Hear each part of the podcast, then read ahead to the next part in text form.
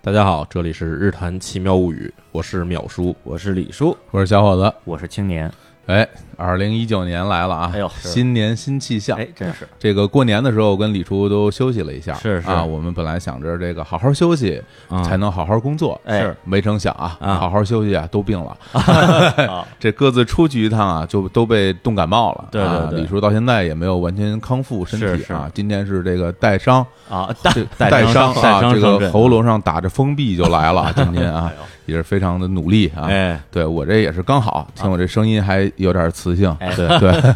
但没关系啊，嗯这个因为最近也是有一个好事儿，哎嗯什么好事儿呢？就是我们这个四位里边啊，啊出了一个微博红人，有哎呀，这个啊，那那那是哪位？呢？哎哪位呢啊哪位呢？ 哎呀，哎呦，还假装不知 道啊，都彼此谦虚着，都都认为对方是微博红人是吧？你们都很红嘛。粉丝都一两万呢是吧？ 好意思说微博一两红万了啊，然后有，我这还有还几千呢，那赶紧给秦岩老师多多关注一下，哎买点粉什么的，嗯，最近淼叔在这个微博上哈，嗯把之前他写在这个其实是微信公众号上之前写过的文章，嗯，然后发在微博上炒了一个冷饭啊，结果啊哎没想没想到这个受到了很大的关注，竟然这么是啊直接 diss 我，是吗？对好东西，我觉得还真的是要多平台多给大家分享对，而且是经过了一个重新整理的过程，嗯像是一个目录的感觉。是，嗯而且呢，这个淼叔之前也在这儿录了好多节目，因为我们现在为什么要说这个？因为真的最近有很多的新听众，是啊，是还是必须跟大家解释一下，嗯淼叔也是我们的主播，秦亮老师也也是啊，别老说对秦老师嘉宾，秦老师真的是主播啊，哦对好对对。那之前呢聊的那些关于案件的事情，其实都要大部分都是写在这个微信公众号上的，没错对，现在微博上也能看到了，也是挺而好且的事跟这儿儿也打个广告，嗯不不不能打广告了。啊，对，因为淼叔在日坛都录了十几期节目了，是老有人问淼叔的微信公号叫什么呀？真是啊，对，永远有人不知道。对啊，在这再正经说一下啊，对微信公号就叫李淼，就叫李淼，淼是那个三个水的淼啊，是。然后那个微博啊，他最近这个也开始在更新他的一些文章。对微博号叫什么来着？叫我就是李三水，哎啊呦，真我难记，就是得加上就是，对我就是李三水，不是我舒适哈，我就是。我跟你讲，哎呀，这谐音音梗。 哎，你就是。呃 李叔已经抓狂了，要变超级赛亚人了。 好了，咱好好说。哎哎，好最聊近聊那个备受关注的一系列文章是淼叔之前写的那个无差别杀人事件，哎没错是对。然后呢，这次我们也正好在节目里边跟大家聊聊这些事儿，嗯对。然后我觉得在聊之前啊，其实还要先去讲讲它背后的一些逻辑。淼叔为什么要去写这样的文章？哎我们为什么要在节目里聊这样的文章？哎，没错儿，这个因为我在写这个案子的时候，其实有很多的读者吧也会问我说嗯，啊，你写案子是为什么是？因为我写案子有一特点，就是我不写猎奇的情节，嗯也不会说刻意去渲染它的恐怖血腥的部分。是嗯大家说，那你写这些东西到底图什么？我说，其实就是一个事儿，就是能够让你们这些看文章的人能够知道什么样人可能是犯罪者，离他们远点儿。嗯别让自己受伤，这是我其实最简单的一个初衷。然后呢，在这个无差别杀人事件里面，其实大家也知道，在日本也好，还有在中国也好，其实我们已经发生过一系列的这种无差别杀人事件，已经出现过了。是那作案者，我们可能很难从预先判断出他可能会不会作案的这种情况下来看的话，那无差别事件的描写的必要性，我觉得是在于让我们这些可能会受到伤害的普通人知道，我们应该如何去联合起来去反对这种犯罪，是去阻止这种犯罪。这是我觉得是一个很大的一个利益吧，就是我在写这种无差别杀人事件的这个呃意义所在。知己知彼，没错，，嗯哎，真是这不这有的很多的朋友不知道是故意的啊，还是怎么着，留言都有时候会说啊，你写这东西就是为了博眼球，就是为了猎奇、哎啊，就你就看大家喜欢看什么杀这就人放是火，你，这就是你留的言，这不是是， 这个完全是您自己的揣度嗯了，不是不是这个意思啊。对，而且我觉得在这儿是，要不然解释一下什么叫无差别杀人事件，对可能很多朋友还不知道。哎对，啊、这个无差别杀人事件其实呢，它的来源是日语的一个词汇。嗯，对，日语它原写原文就是写的无差别杀人。它解释呢，就是说，啊，犯罪者在杀人的时候，不像谋杀案，他可能会选择一个特定人物，嗯针对性的，针对性的，或者不是说不是像这种什么事故型的这种致人死亡，它可能是比如工作中的导致人死亡这种嗯事儿，不是这样的。而他首先他的目的就是要杀人，嗯第，二他要杀的对象是不确定的，就随机逮谁杀谁。看见谁杀嗯谁，所以这就是无差别的，他不做选择进行杀人。只要是不是针对某一个有名有姓的人，就算无差别杀没制错啊。嗯行，那我觉得今天还是直接我们就从老叔写的最初的那个无差别杀人事件说起吧。嗯啊，这个最初的事件其实也是一个在日本，包括在中国都非常有影响力的一个事件。案件的名字叫做秋叶原无差别杀人事件。哦，这这个个事件太有名了，太有名了，而且这个我感觉是可咱们几个人吧，嗯，应该是眼睁睁的看，就是经历着这个事件的发生，看新闻呀是，嗯什么，然后然后就不知道是怎么回事儿，然后后来不断的有新闻爆出，然后就不是一个发生在距离咱们很远的，咱们从零去了解的案件，这个嗯真的是跟咱们就这些年同一时代的案件了，而且有很很直接的影响，很直接的影响因。为本身那个事件是在二零零八年嘛，啊嗯对没错，就是奥运会那年，奥运会那年，对而且正好印是象奥特别运会那段时间里面。哦他对对对他作案时间是二零零八年六月八号。嗯然后我对这事件呢有一个非常怎么说一个非常大的一个印象是，是因为我在二零零八年八月正好是去日本留学。啊哦哦，然后你也知道，就是作为这个留学生，你去了日本东京以后，肯定有几个地方你肯定是要先去逛一逛的，对吧？秋叶原肯定是一个地儿。嗯对然后当时我二零零八年八月的时候在，在秋叶原街上，我还曾经见过路口有人摆着鲜花儿。哦，其实我当时并没有意识到说这些鲜花儿跟之前的那起杀人事件有关系。那时候你知道有这个事件了吗？那是我听说过，但是真的没意识到，说我所在的这路口哦就是当时他杀人的那路口，哦也没意识到说这个地方就是两个月之前发生惨案的地方，哦，完全没有意识，只是看到路边有鲜花，我就想说，哎，这可能是为了祭奠什么死者之类的。嗯嗯嗯，但是等到之后开始梳理这些事件的时候，我才了解到这件事件离我到底有多近。嗯是是我记得那会儿，二零零八年是我特别御宅状态，嗯特别沉沉迷的那么一段时间。嗯然后当时看《幸运星》嘛，哎然后主角他们去秋叶原，然后逛啊什么的，各种在街头，我我就了解到秋叶原首先是动漫的哎天堂一嗯条街，对哎是一条步行街，对，哎，我在我心中秋叶原是一个步行街，我就哎呀特别特别期待。然后后来就等我真正第一次去了日本以后，我发现秋叶原都是机动车。我特意周末去的，我知道周末会变成步行街，嗯但都是机动车，没有步行街了。嗯然后怎怎么回事儿？后来了解就是我当时零八年看的那个新闻，那个无差别事件之后，它就不再至少普通的日子不再是这个步行街了。哦，就这就是一个后续的影响啊，后续的嗯影响到我觉今得天为止都是没秋叶原这个地方真是人满为患。嗯啊是那是淼叔是先来复盘一下这案件吧。 OK，嗯这个案件其实发生的非常突然，嗯就是在六月八号的中午十二点三十分的时候哈。呃，首先呢，在当场的这个秋叶原的这些街头的民众啊，先听到了一声非常严重的撞击声，嗯是一个车祸的声音。哦，那大家一看呢，发现一辆车，一辆卡车，它是一个逆行状态，撞在了迎面开过来的一个出租车上。啊，还是逆行。车撞车哈，对，而且啊它是在它是在这个路口，你知道吧？就是它一旦撞车以后，路口就基本就全交通停滞了。啊对，然后大家觉得，哎呦，怎么出这么严重的事故？开始大家可能觉得说，这个卡车司机可能是睡着了或者怎么样的。嗯没想到这卡车司机从这门打开跳下来以后，掏出刀子，然后就开始在街上逢人便砍。哇嗯而这过程其实很很令大家没法反反应过来的是什么呢？嗯他第一，他车开过来的时候，因为是路口是红灯，嗯，他等于是一逆行，他先撞倒了是人行横道上过马路的行人，嗯是然后他撞到对面车上以后，很多人觉得这车出了交通事故以后，有一些人就上去去抢救这些交通事故的伤者。哎是嗯对然后按照日本人的这个想法或者惯例哈，这个司机下来以后一般都会瘫倒在地，看见这种情况以后，哎然后就觉得不知道慌怎么办了。啊！当然，也有人会去报警，嗯但是没想到这个这司机下来以后，拿着刀先冲向的就是这些去抢救伤者的这些路过的行人。哦，嗯这帮人先是在地上，还是看你知道这交通事故完了以后，大家都躺在地上嘛，啊，有人去扶他，就没想到后背就挨了刀砍了，哎，对，然后结果当场现场就炸了，嗯，因为这个很多人当时觉得说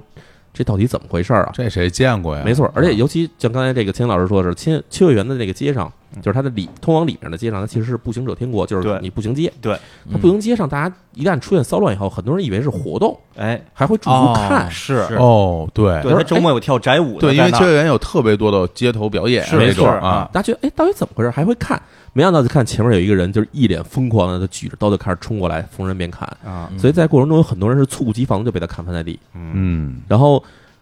这个事情怎么反应过来呢？就是接到这个交通事故报警的这个警察到现场以后，发现这事儿并不是一个简简单的交通事故，因为看地上到处都是这个鲜血啊。哎，对，于是警察开始去追这个人，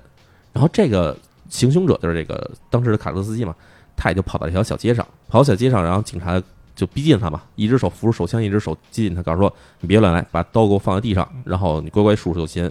然后这个人不但不会束手就擒，还举着刀向警察继续挥舞着，啊，负隅抵抗，负隅抵抗。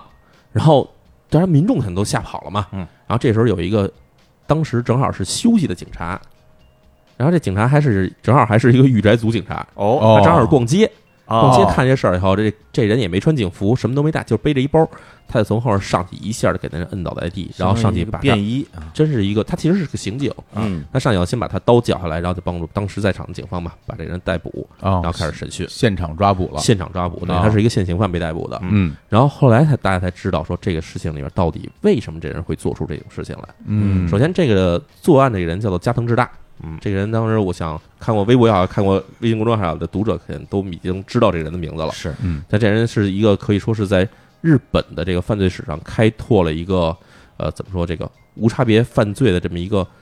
分类的这么一个哦犯罪者。嗯哦犯罪类嗯型吧，犯罪类型，这是犯罪类型。因为之前其实虽然有过这种事件，但是并没有被这个媒体也好，还是被民众太多关注过，因为大部分都发生在比较偏远地区，或者啊是嗯受伤人数比较少，嗯大家并没有意识到说这人可能是一种特殊的类型犯罪。嗯，然而唯独像咱知道这一起案件，因为它发生在闹市区的这个中心街头，而且还是一种复合犯罪，先是交通肇事，然后完了再用持刀伤人，这过程其实就让大家已经了解到了这个无差别犯罪到底有多恐怖。嗯是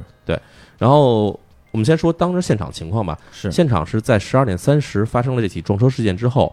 然后江之大是在十二点五十左右就被逮捕了，啊，这么快很快被逮捕了。嗯然后因为当天车流量较大，而且路口也被这个交通事故给堵住了，所以救护车到一点的时候才到达现场。哦到达现场以后，大家去先去抢救哈。第一就发现说死者呢，死者有一名是七十四岁的男性，嗯哦这是被卡车撞死的。啊然后还有一名是还有两个是十九岁的小男孩，嗯，也是被卡车撞完以后当场死亡的。啊，嗯然后之后剩下的就是开始被这个加藤智大用刀砍伤的，一名是二十一岁女性，二十一岁女性是被加藤智大一刀砍在脖子上，哎呦然后就当场死亡嘛。嗯哎，这女孩后来据我所知啊，其实是我的一个同学的朋友。哎呦，啊哦啊，这女孩是当时东京艺术大学的一名这个研究生，啊，然后那时候淼叔在东京上大学，啊对对对，嗯然后就反正知道这个事儿以后，我当时也很震惊。然后死者除了这个女孩以外，还有其另外三名死者都是被第三支大在街上用刀砍住了这个要害部位死掉的。然后伤者呢，一共加起来大约有十几人的这样的。嗯所以这起事件当时在这个秋叶原这路口啊，其实造成的是一片这个血海吧，嗯这种感觉。对，因为淼叔在他的这个文章里边儿写的非常详细，嗯就是刚才提到的所有的死者跟伤者，他都会详细写出说他每个人的年龄，然后是在什么部位，然后受到这个伤害嘛。对，其实我看的时候就是跟感觉是触目惊心，嗯对，因为如果说把这一段文字浓缩成一句话，就是说一共比如说五人死亡，十几人受伤，大家可能也就看过去了，觉得说哦，大概知道怎么回事儿。是但是你一个一个看到每一个人他们的年龄、他们的状态的时候，你会意识到这是一个一个活生生的人，对然后在一个平安无事的下午，然后受到了这样的攻击，这就很像咱们当时看那个村上春树写那《阪神大地震》的回忆录里面是，嗯他说死亡只是一个数字，是但是你要真的看到每一个人上面的话，其实每个人都有自己的故事。是啊，是然后今天这节目里面，我就想说的就是要讲一下这个凶手加藤之大这个人的故事，对吧？嗯加藤之大这个人呢，其实他并不是东京人，他是这个青森县，这个日本本州岛最北部的这个县嘛，对很寒冷，产苹果的这个地方嘛，对吧？嗯然后呢，加藤之大小时候的成长条件其实是一个比较不错的环境的。首先，家庭环境是比较中等的，而且他母亲是一个老师，同时也是一个非常严厉的母亲。哦嗯对，给他进行的是精英教育，所以江志大在小时候的成绩其实相当不错，然后又是德智体美劳全面发展的这么一个孩子。嗯然而唯独有一点就是他因为在家里的时候，母亲对他要求非常严格，比如说他在写作文的时候，他用到一个成语，母亲会马上让他停下来，然后给他倒数说你为什么要用这个词，不用另外一个词？哎呦，这倒数嗯倒数十秒，你讲不出来，我就开始给你打你。哎呀，哎，你对现在问我，我可能都不见得能说出来。嗯对，然后还有比如说考试时候，比如得了九十八分没得一百分，那母亲就会说这两分为什么你没拿到？这听着很耳熟啊，是啊这是啊啊，这种说谁教育成方式，别人家的孩子就都对啊都一百，对哎就你九十八，你为什么不得第一？哎 对对你这次得第一，你下次还能得第一吗？啊，都是这种哎，总之，他的母亲其实是一种非常高压的教育方式。是同时呢，给他江之大小时候的教育，其实我觉得可能像我们的同龄人也有很多可能会觉得很熟悉啊，很就是熟悉。第一，嗯不许看电视，哎哎，好多对吧？嗯第二是不许玩游戏机，嗯嗯，对，尽管给你买了，但是你不许玩儿。嗯，看电视的话，可能一个礼拜只能让你看一看一个小时的电视，哎要这样的一种高压式教育。嗯，在这种高压式教育下，当然我们知道，其实你假如这个小孩儿他能够健康健康的成长，当然是好事儿。嗯，但唯独有的时候，这些小孩儿在成长过程中，他会发生一些严重的逆反心理，是甚至有可能会出现一些这个心理上的这种伤痕。哎对，那像这样的情况就是这样，他到了中学以后，就开始变成了一个压力之下有点不堪重负的学生了。嗯对他从小学升到初中，成绩都不错。进了高中以后呢，他进了等于是当地的一所重点高中。嗯啊，进了重点高中以后，他发现自己虽然从小到大成绩很不错，但是在重点高中里面跟同学相比，真的拿不到顶级的水平了。肯定是这样的，嗯就对吧嗯好像我们，比如北，比如北京的小孩儿考上大学之后，对，会发现自己的成绩一下就比不了了，对，就是因为同学成绩都比你好，没错，但是这种情况并没有慈祥知道，虽然知道自己心里觉得说我应该去赶上这些同学，我应该更加努力，但是呢，因为毕竟你想。你从一个普通的中学升到这重点高中了以后，成绩肯定不会马上就窜到顶端。嗯，这个过程并不得到了他的母亲的理解，嗯，所以他母亲采取的事情就是，只要你成绩不好，我就不给你饭吃。哦，饿着呀，嗯还不如饿着。每天晚上到吃饭的时候啊哈，嗯大家都一家人坐在桌前，嗯，然后呢，母亲呢就把家乡之大的饭全倒到地上，啊说你这种成绩不好的人，长大以后只能去当狗，所以你就给我像狗一样在地上舔着吃饭。这属于犯罪吧？我觉得属于对虐待啊我觉，得对这要是吧什么啊美美国可能社区对什啊么报警警察就剥夺监护权、对抚养权，对就把然后家长给对抓抓起来了，啊，对，没错，所以在这种家庭的高压情况下以后，家乡之大在学校的这个心理压力就变得越来越大了，嗯然后一定他的开始对开始跟学同学打架，嗯然后比如说这个就是，当然我们想这其实也是一种很叛逆的少年行为啊，嗯，把玻璃打碎了，把碎玻璃捏在手里，把人手里都捏出血来，啊，自暴自弃了，这基本上是自暴自因为弃。本本身就处于一个这个青春期，是嗯那本身那个时候这个三观也没有建立完整，人就很容易叛逆，嗯，再加上这种家里的这种高压，就无处宣泄内心的压力，可能就会选择一些比较极端的事情。对，没错，嗯所以我也问过一些我们同龄人哈，因为家里也有管的严的，也有管的松哎的，像我就是属于家里管的非常松的一种人。嗯，嗯，对，我不知道这个在座的这个小伙子老师、心理老师怎么样？非常松，哎我家比较松啊或者都是说很怎么，我觉得算比较民主吧，嗯啊就是那个呃就是做做好自己，呃，认真学习，嗯嗯然后努力了就可以了。至于结果什么的，那就自己努力吧。就我行这了边根本就可能都不能叫非常松了，就属于没人管嗯 哦嗯啊，也不也不闻不问吧，就是反正考试都不可能不知道是哪一 天，哦，然后你这有点太松了。是对，因为我爸妈工作太忙了，嗯他们经常都不在家，所以这个完全属于一个放养状态。放羊了，你这就是嗯属于。对，对对，嗯，李叔怎么样？我们家这个比较严格啊就是肯定没有像他这个这这么这么变态啊。嗯对，但是比如说这个对于学习成绩啊什么，家里肯定还是比较看重的。嗯，然后自己也会比较看重。对就是李叔是一知道上进的人，也是吧不像我们三个就是属于对吧，碌碌无闻的感觉是 吧？哎，对，但是有一个点就是在于说，比如说他提到就是自己的成绩啊，对到某一个阶段，其实他并没有真的一落千丈，他只是相嗯只比中对游，中游。对，一比相比起来，可能哎不像以前那么拔尖儿了，没错对。但因为我遇到这个情况，这是上大学之后的事儿了，对。但是在这个时间节点，至少我们家里人没有给我任何的压力，说哎你以前成绩那么好，现在怎么跟不上了？大家都觉得说哦，那既然是这样，那你就加油吧，对，也没说什么。对但如果说那个时候，在我那个状态之下，再给我很大压力的话，对我来讲肯定也是非常的、非常的不堪很重容易负嗯的。崩溃的，对吧？是的，是的而且大学的那个状况跟中学不一样呀，因为中学你的学习成绩关联到你能否上一个对大有学。升学压力，对，但是你到了大学就没有升学压力了，嗯所以那个时候可能对于家长来说，可能就已经上大学了，基本上他的教育的事儿就到这儿差不多了。对，后面就看你自己了。之后你愿意去什么读个研或者读个博，那是你自己的事情了。对对，而且我查了一下，加藤之大他本身是一九八三年生人，啊，其实跟、哦跟咱们就完全同完龄人完全同龄是我人们的同龄人，真是我们的同龄人嗯。而且就是日本八十年代的孩子的教接受教育跟咱们接受教育基本上是同样水平的，哦就是也是这种高压式的，这个考学式这种感觉的，还没进入宽松时代。社会竞争也比较是比较是大，嗯没错，嗯嗯所以呢，香港之大在这个高中的时候就经历受了家里的如此大的压力以后，嗯他实际上在考大学的时候，他做了一个非常叛逆的决定，哦，就是我要不就考最好学校，嗯，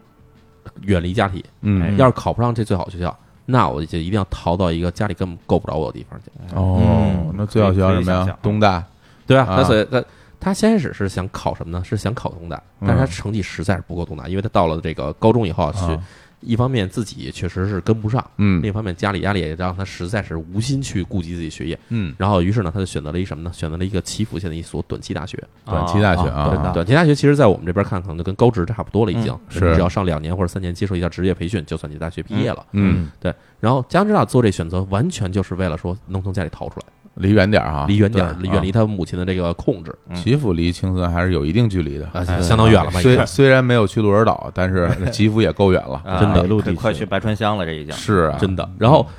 这个，但是他母亲知道他考了齐福里大学以后，当时是勃然大怒，哦就跟他说：“我不认你这儿子，哎呦因为我我不承认你这种上这种不是很好学校的孩子是我的孩子。”啊嗯于是跟他说：“你上大学，我一分钱都不给你出，哦，嗯你自生自灭。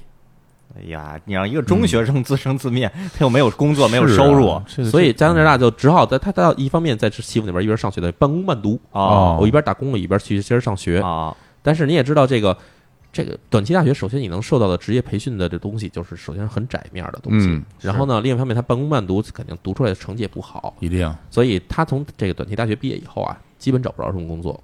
找过工作以后，家长知道之后，就去开始说，比如说我去给人当保安，嗯或者当这清洁工，嗯，这些东西，然后去慢慢的去打工，嗯当小工去挣钱，基本不把自己当成一个大学毕业生来看待，嗯或者不是一个名校的毕业生来嗯看待的。嗯然后这样的话，他虽然说自己的学业并不就没有拿到很高的这个学历，但是他工作还算很努力，因为他其实有一种动力是说想从家里彻底独立出来的这种嗯动力。嗯然后所以呢，他工作了一年左右左右时间以后，他其实拿到工资已经基本跟大学毕业生的工资水平是一样的了，嗯哦啊，是日本的这个体力劳动者的待遇其实是不菲的，不低的。是，而对且不低嗯日的本整个的这个收入差距没有那么大。没那么大。嗯嗯，但是呢，江之大虽然说收入上感觉还可以，但是他心里还是有一个问题，哦，就是他去看到他同龄人，因为同龄人比如说从大学毕业以后肯定是进入写字楼当白领嘛，嗯当白领身边都是名校出身嗯，啊，至少不是名校出身也是差不多好学校出身嘛，干干净净，嗯干干净净，啊这大家都个很体面。很体面，对。但他不一样，他是等于天天去干体力工作，嗯啊，然后身边这帮人不是高中毕业，甚至有些好像是就初中毕业就对直接直接进入社会的一些就人，是这个学历普遍比自己更低，没错。嗯所以他在这个里边就产生了一种优越感，哦就是嗯你们都是这些这个底层劳动者，哎我是大学毕业生，哦，他开始看不起别人，嗯然后跟人去说，哎，你们。就是日本也有这种统考嘛，嗯那不中考类型的东西。你们中考考多少分？我中考考多少分哎呦？我这跟个你们特对别嗯吧常见这种，对吧？在就真的有就说起来，就有点像我们办公室的一种笑话嗯吧，就是你都三十几、四十几的人了，还跟人比嗯高考成绩怎么怎么样，哎这特别的可笑，对吧？ 是。但是张之大就是这么一个人，哎，跟人说，哎，我我当年考大学我多少分，我当年考高中我多少多少分，那嗯但旁边人听这事儿就觉得这事儿跟我有什么关系啊？哎，但是嗯加之大觉得自己我跟你们不一样，我总有一天会跟你们区别开，我会出人头地。嗯，但谁也知道，就是干临时工这种工作，你再怎么着，你也不可能升得上去。嗯，是对吧是是，所以呢，加拿大在这公司的这个环境里面，跟同事相处其实是相当相当不好的。嗯大家出去玩也好，还是喝酒也好，大家都基本不叫他，觉得是一个神经病。嗯，对。所以呢，他后来跟他说，就跟这个自己的这公司的老板说啊，说不行，我不想在这儿干了，我想换一家。嗯那他的这个劳动状态并不是一个签属于某一家具体公司的这种员工，哦而是一种派遣员工。哎呦啊，这个派遣工其实是派到各各各种不同公司嘛，哎，对吧？？所以他就跟自己的那个派派遣公司的老板说：“说你给我换一家雇主，我换一环境，我要干。嗯，”然后结果呢，老板没办法呢，说：“那你就换一别地儿，因为第一你工作状态还不错，对吧？嗯工作的这个态度也很好，说再给你换地儿。”结果加拿大到了新环境还是这样，他越来越开始觉得自己其实跟这些环境格格不入，觉得自己鹤立鸡群了，觉得自己不属于这个世界，觉得我应该比你们站得更高才对，我应该是在写字楼里，在这儿电脑前面是吧？啊，正襟危坐，穿个小衬衫，系个小领带这种活儿哎，不是像这个我现在是穿一身工作服给你们打扫卫生，给你们洗厕所，不是这样的工作。所以在这儿给稍微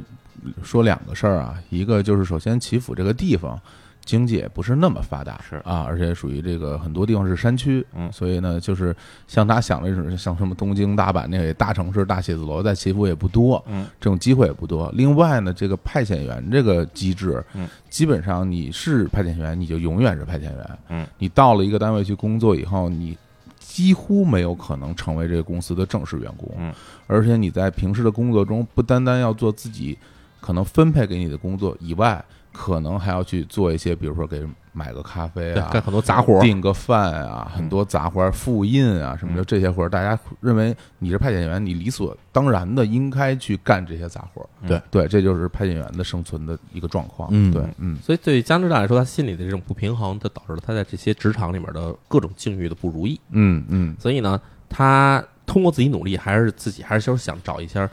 至少不用暴露在这种说身份明显差别的环境里面。嗯后来他就在二零零五年的时候去了一家这个汽车的这个配件厂嗯哦当这个流水线工人。哦，流水线工人就很好办了，因为你不用跟其太多人打交道，你是天天在那儿装配就完了，对，收入也不低。嗯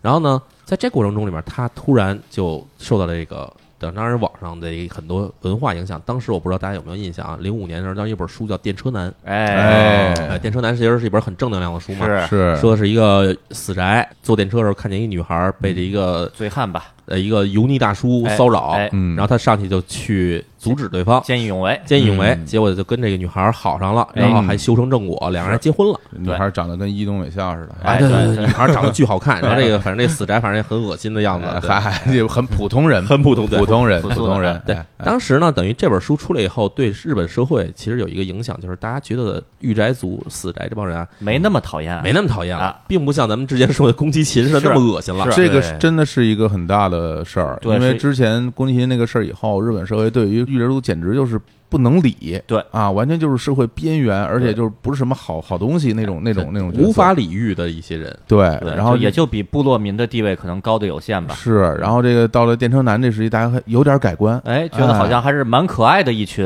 虽然有点木讷一群对木是吧讷的啊蛮可爱的人。其实说远一点呢，就现在这种草食系男子跟嗯哎当年的这个这个所谓的这个御宅族形象的转变，其实有很大联系。哎嗯当哎，对，然这就说远了，我们是还是接着说《电车男》这个事儿。《电车男》这本书，包括后来拍的这个电视剧，对在日本开始上演以后呢，然后社会对这个御宅族有了很大的转变。这个加藤直大也觉得，我其实就是御宅族的一员啊。哟，哎呦他御他御宅什么呀？啊，他他呃，他但他他他并不御宅，是啊但是呢，他在这种感召之下，他买了一辆车，啊，哦每到周末就会去秋叶原去玩一趟从他哦从祈福去秋叶原啊，去祈福开秋开车到秋叶原。他其实那时候倒不是祈福，他已经在爱知县了，哦，在知县了但是也并不近。啊，哎从呀从名古屋名古屋那边对啊，很不因为近我啊经常开这条线，我也知道差不最你开最快，你差不多也得俩仨钟头才能是到。是对啊，但是呢，他就觉得这事儿很爽。啊哎，我浸淫在这个御宅的文化里面，我就能变成一个让大家喜欢的御宅族。啊，对哦在这过程中找到一心灵的依靠吧，没错，所以这也就是他开始跟秋叶原发生心灵上的哎联系的第一个节点。啊，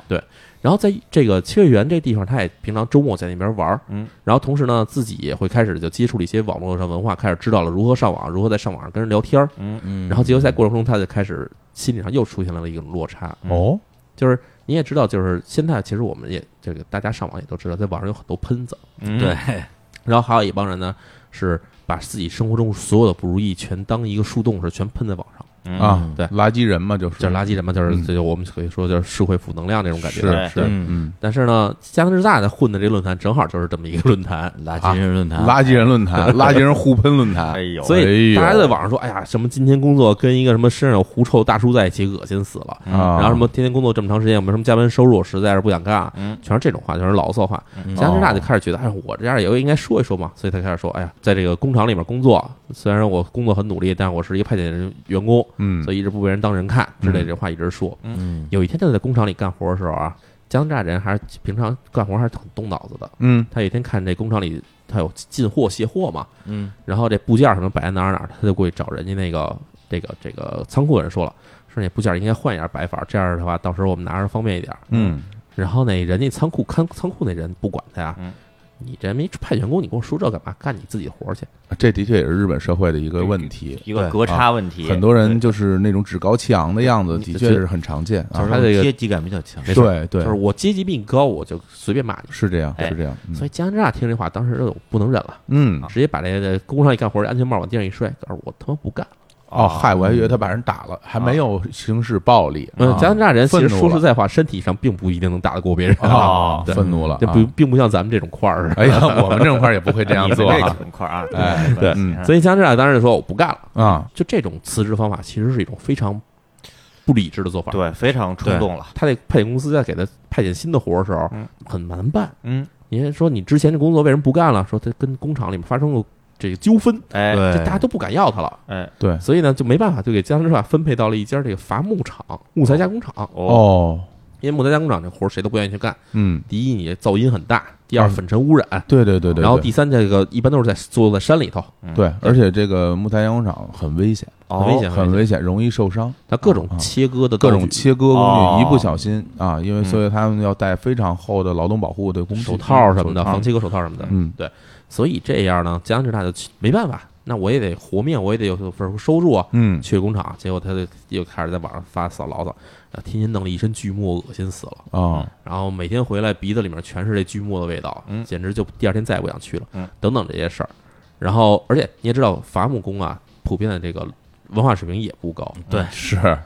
所以加之大这个病又犯了。哦，啊嗯！这一帮初中文化的人，天天还指指点点给我指示活儿，嗯说你们也配，嗯，啊，就开始说这些事儿哎。结果干了仨月，江之大告诉我彻底不干了，又不干了嗯我不干了。啊而，这回他不干是彻底不干了，是因为他觉得他实在不适合在这社会上生存，哦对，高不成低不就嘛。高不成低不就嘛嗯，想自杀。哦，想自杀以后，他干的一个事儿哈，我们听就是他他这个过程其实是非常奇怪的。他租了一辆车，他把车开到公路上，嗯他就想说，我开足马力，对面来的车有大客户车，我就一头钻到他底下撞死算了。哎呦你把人车也给撞了呀，对呀但他不想，他觉得是，我还只要我这样死的痛快嘛，啊，结果没想到，他当天在准备要自杀的过程中，哈，对面大卡车看他开的那个状态，就觉得很奇怪，嗯，早有防备。嗯他一头扎过来的时候，大卡车直接一脚刹车站住了，哦哦，刹住以后，他等于没撞上那车嘛，结果他这车直接从那道路上翻出去，咣就撞在路边上那树上去了，哦，然后等于也是受了一重伤。嗯，但是呢，他等于就没死成，可惜了，对，所以呢，他在车祸之后，哎他也没法在当地接着活下来，没有收入来源了嘛，对嗯干脆他就直接收拾破败卷儿就回家了，回老家了，回老家了回，青森了。哦，到家他才发现哈，离家这么多年以后哈，他爸也受不了他妈这种性格，嗯他爸就跟他妈离婚了以后，他爸自己搬到新台自己住去了。也是东北地区，也是这东搁北地区搁谁跟他嗯妈这对样人也很难生活。可能也是舔了几年地上的饭，啊哎呀，啊真是啊儿真子的是这个从家走都赖你，啊你教育不行，哎，要都听我的也不至于这样哎什么的，真真有可能真有可能，对真有是可能真的是吧？啊，然后呢，江南志大也是回家以后，就是等于是车祸以后养伤嘛，嗯养伤过程中他也反正心里也是很就是充满了气愤，嗯，又觉得自己想死又死不成，社会对他格格不入，然后也就天天还继续在网上发这些就是这个牢骚言论吧、垃圾言论这种不是东他西。他这破论坛怎么给他封了呀？整天就说点这，你整天去秋叶原玩，人家上上 Nico Nico 好不好啊？你这上这个垃圾论坛，只能哎说那时候没有啊 Nico Nico 对啊那时候还没还大家都是那个二 CH 呢。哦哦是哦，那里的那确个喷时代那里喷的多， 那里喷的是特多，对啊啊，然后呢，其这他这个加藤之大在家里把伤养好以后，嗯他去投奔他在仙台的父亲，他爸哦给，他指条道儿，嗯说你啊，说你也不爱跟人接触，嗯然后呢，但是我看你还是干活还是个好手儿，嗯说，这么着，你去考一个大货的执照，哦，开卡车去开长途卡车，开卡卡车你不用跟人接触啊，是嗯天，天你在车上吃，车上睡，车上车上住，然后。从这个从鹿儿岛跑到青森，从青森再跑到鹿儿岛，这可是个辛苦活儿嗯反啊正，就是这种长途卡车嘛。嗯然后呢，江之大听他爸的事儿，就去把这个大火执照给考了。二零零七年一月份，他就把大火执照给拿下来了。拿下来以后呢，他就在当地去找工作，然后嗯找了一家这建筑公司开这渣土车。哦，渣土车其实相对来说还比较轻松一点，因为它毕竟不是远途的，对，渣土车不会拉太远，它不像那些拉什么水果、蔬菜什么这种。哎对对对，嗯所以呢，他在这当地开车还还挺好，因为第一他是本地人，嗯然后第二他有这执照，工作也还挺努力的。嗯，两个月以后，人家给他升了正式职员了，有哎呦，这不错呀，这按说就等于就又步入社会正轨了，对吧？挺好是啊对，，按理说到这儿就这人就就缓从缓过来了对啊，缓过来了，这算是第一份正式工作了，哎啊，就可以进入这人生新阶段了。是啊，啊，然而呢，因为这段时间他在这个，因为他其实从他爸这个钦台这地方要搬回到青森这边，在青森这边工作嘛，啊，他在家里又跟他妈发生争吵，哎呀，因为他你知道开渣土车的这个活儿基本都是夜里头，嗯，对吧？没有对大白天拉渣土对的，对对，他所以基本上就是晚上傍晚出去嗯出门儿上班，然后第二天凌晨回家，嗯，结果他妈不干了，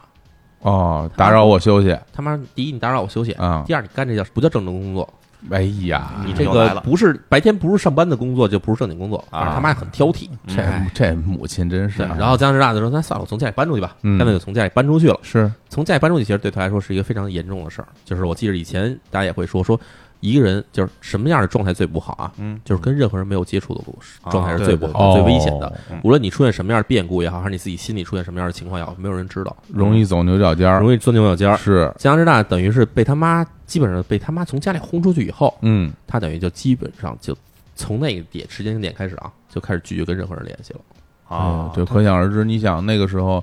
要是没有什么经济上的积累啊你出去住只能住那种最次的那种小公寓，对二层，二层的一那个种小门儿，是里边乱七八糟，对什么也没有。哦哎对，都不叫 E L D K，就什么嗯 E D K，呃一 K 那都是一 K 都没有 D，对对一 K 对 K 就是 kitchen 嘛，啊厨房大家 i n 单 g 单啊 room 对就是那个就是这个起居室起，居室。哎，对，但是所以加拿大他搬出去以后啊，这过程中他也觉得自己很孤寂，他也讲自己也没有女朋友，哎，那家里也没人跟他联系，怎么嗯办？开始在网上跟人在网上跟网友就是约见面儿。哎，哦，现在我们可能叫什么约炮什么的，那时候没有这个，网恋啊，那时候就是网恋、网聊，网聊，对吧？嗯嗯，然后呢，在这过程中，他也开始聊，越聊越多，越聊开始沉迷于网络聊天儿，哦，干脆不不想上班了，就天天在家聊聊天儿得了。因为那时候不像我们现在说手机，你天天可以拿着微信聊，对吧？哎是对而零七年、零八年那会儿，你要想聊个天儿，你只能在家里拿着电脑在那儿那时候聊，还没有移动互联网，没有互联互联网，所以呢，加拿大就干脆这个工工这上班也不想上，天天在网上跟这个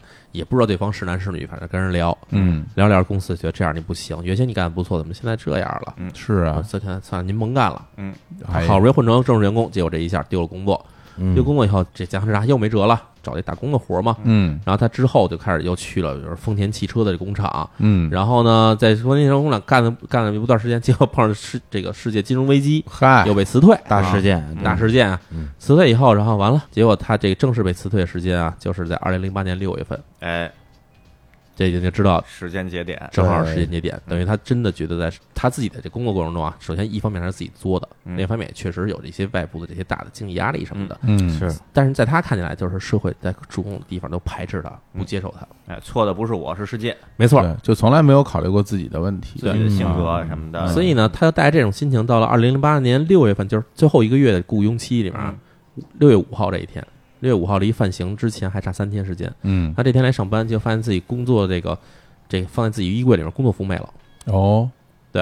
然后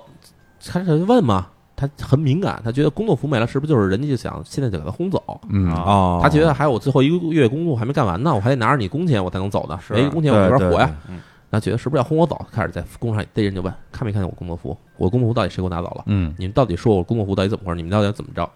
结果呢，找了一圈人，谁都不知道怎么回事。事实上，这当天估计可能也就是人清理这个这个不柜啊，啊可能不小心给他收起来了，还是怎么着？哦但是他没管这个，找到工厂负责人，告诉说你把我工作服给我扔了，你是什么起什么意思？你是不是就想轰我走？嗯然后就拿人桌上东西啪就给扔了。哦，打起来了，对，这人家是说您这样，我哪还敢雇您啊？因为日本的社会是觉得是完全不能有暴力的，你有对暴力，我肯定就直接排斥你。是，只是您干脆直接走人，您您走人，我们把工资给您，您直接走就算了。啊，对嗯嗯，结果江浙拿最后一笔钱，再拿最后一笔工资，嗯，他想说，我呀，我也活够了，哦又又又来了啊，又来了。嗯他干了一什么事儿呢？他当天拿着这最后一笔工资，然后就开始去列了一个报复社会计划。他想的是，第一，我马上要从宿舍里搬出来了，嗯因为你公司被辞退了以后，宿宿舍肯定不会让你住了。对，对，第二呢，我要拿这笔钱，首先我要买刀，我要杀人。嗯第三就是我要是赤手空拳去杀人的话，没法去杀。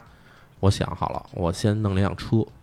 弄一辆车我冲到这闹市区里边，冲到人群里边，嗯下车我再逢人便砍，就想好这么一计划。嗯就干了几个事儿。第一，他就是先去了祈福，祈福那边有一个很有名的生产刀的城市叫关市，哦对嗯他去关市买了菜刀，哇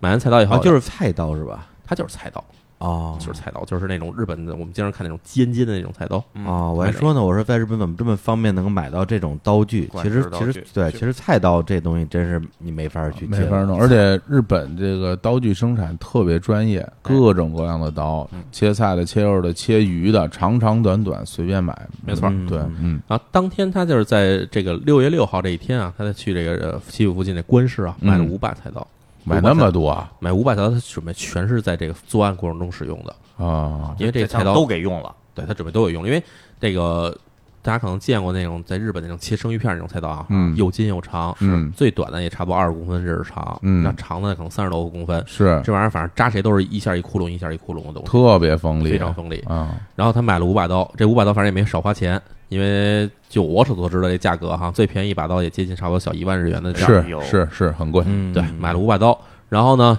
回这坐车回来以后，然后第二天要去这个这个租车公司，说我要租辆车，我要开到秋叶原，但当然没跟人说我要开到秋叶原，他自己心里这么想，嗯他跟人说我要租辆车，结果他发现这个租车呀，这个东西得预约，哦啊你不预约啊，没有车可以租给你，嗯，嗯他就非得用车，他跟人说说我今天必须用车，什么车都行，那你这还有什么车？就租车公司跟他说我们这儿只剩大卡车了，这大卡车你不没有证儿你是租不了的，嗯加拿大。把自己的那个大货证拿出来的时候，我这都可以租。哎呀，正好，赶你巧了看看，然后当时他身上也不剩多少钱了，正好钱也就够租一辆大大货的钱，大货车其实很贵的。嗯对，然后把租完了以后，他就按照我们刚才在这个节目开始这段时间说的，他把车在当天早上从家里开出来，一路开向了秋叶原。嗯，到秋叶原，他这一路上还在一直的说说想我到底该怎么办怎么办，他想了很多很多啊。嗯但是最后到秋叶原那路口的时候，发现当天是下雨，啊心里还觉得啊，可能下雨还有点儿人少，啊，但是想算了，杀一个是一个，杀俩赚一个。嗯，就这么着，在路口等着红灯过程中，看到行人走到他这车前面，一脚油门冲过去，把人撞翻以后，就开始了他这个后面的作案过程。对，就开始到我们这个节目最开始的那一幕吧。对，然后呢，这个加藤智大当天被逮捕的时候，现场警察把他压在这个摁在地上的时候，就问他说嗯：“你干嘛要这么做是，？”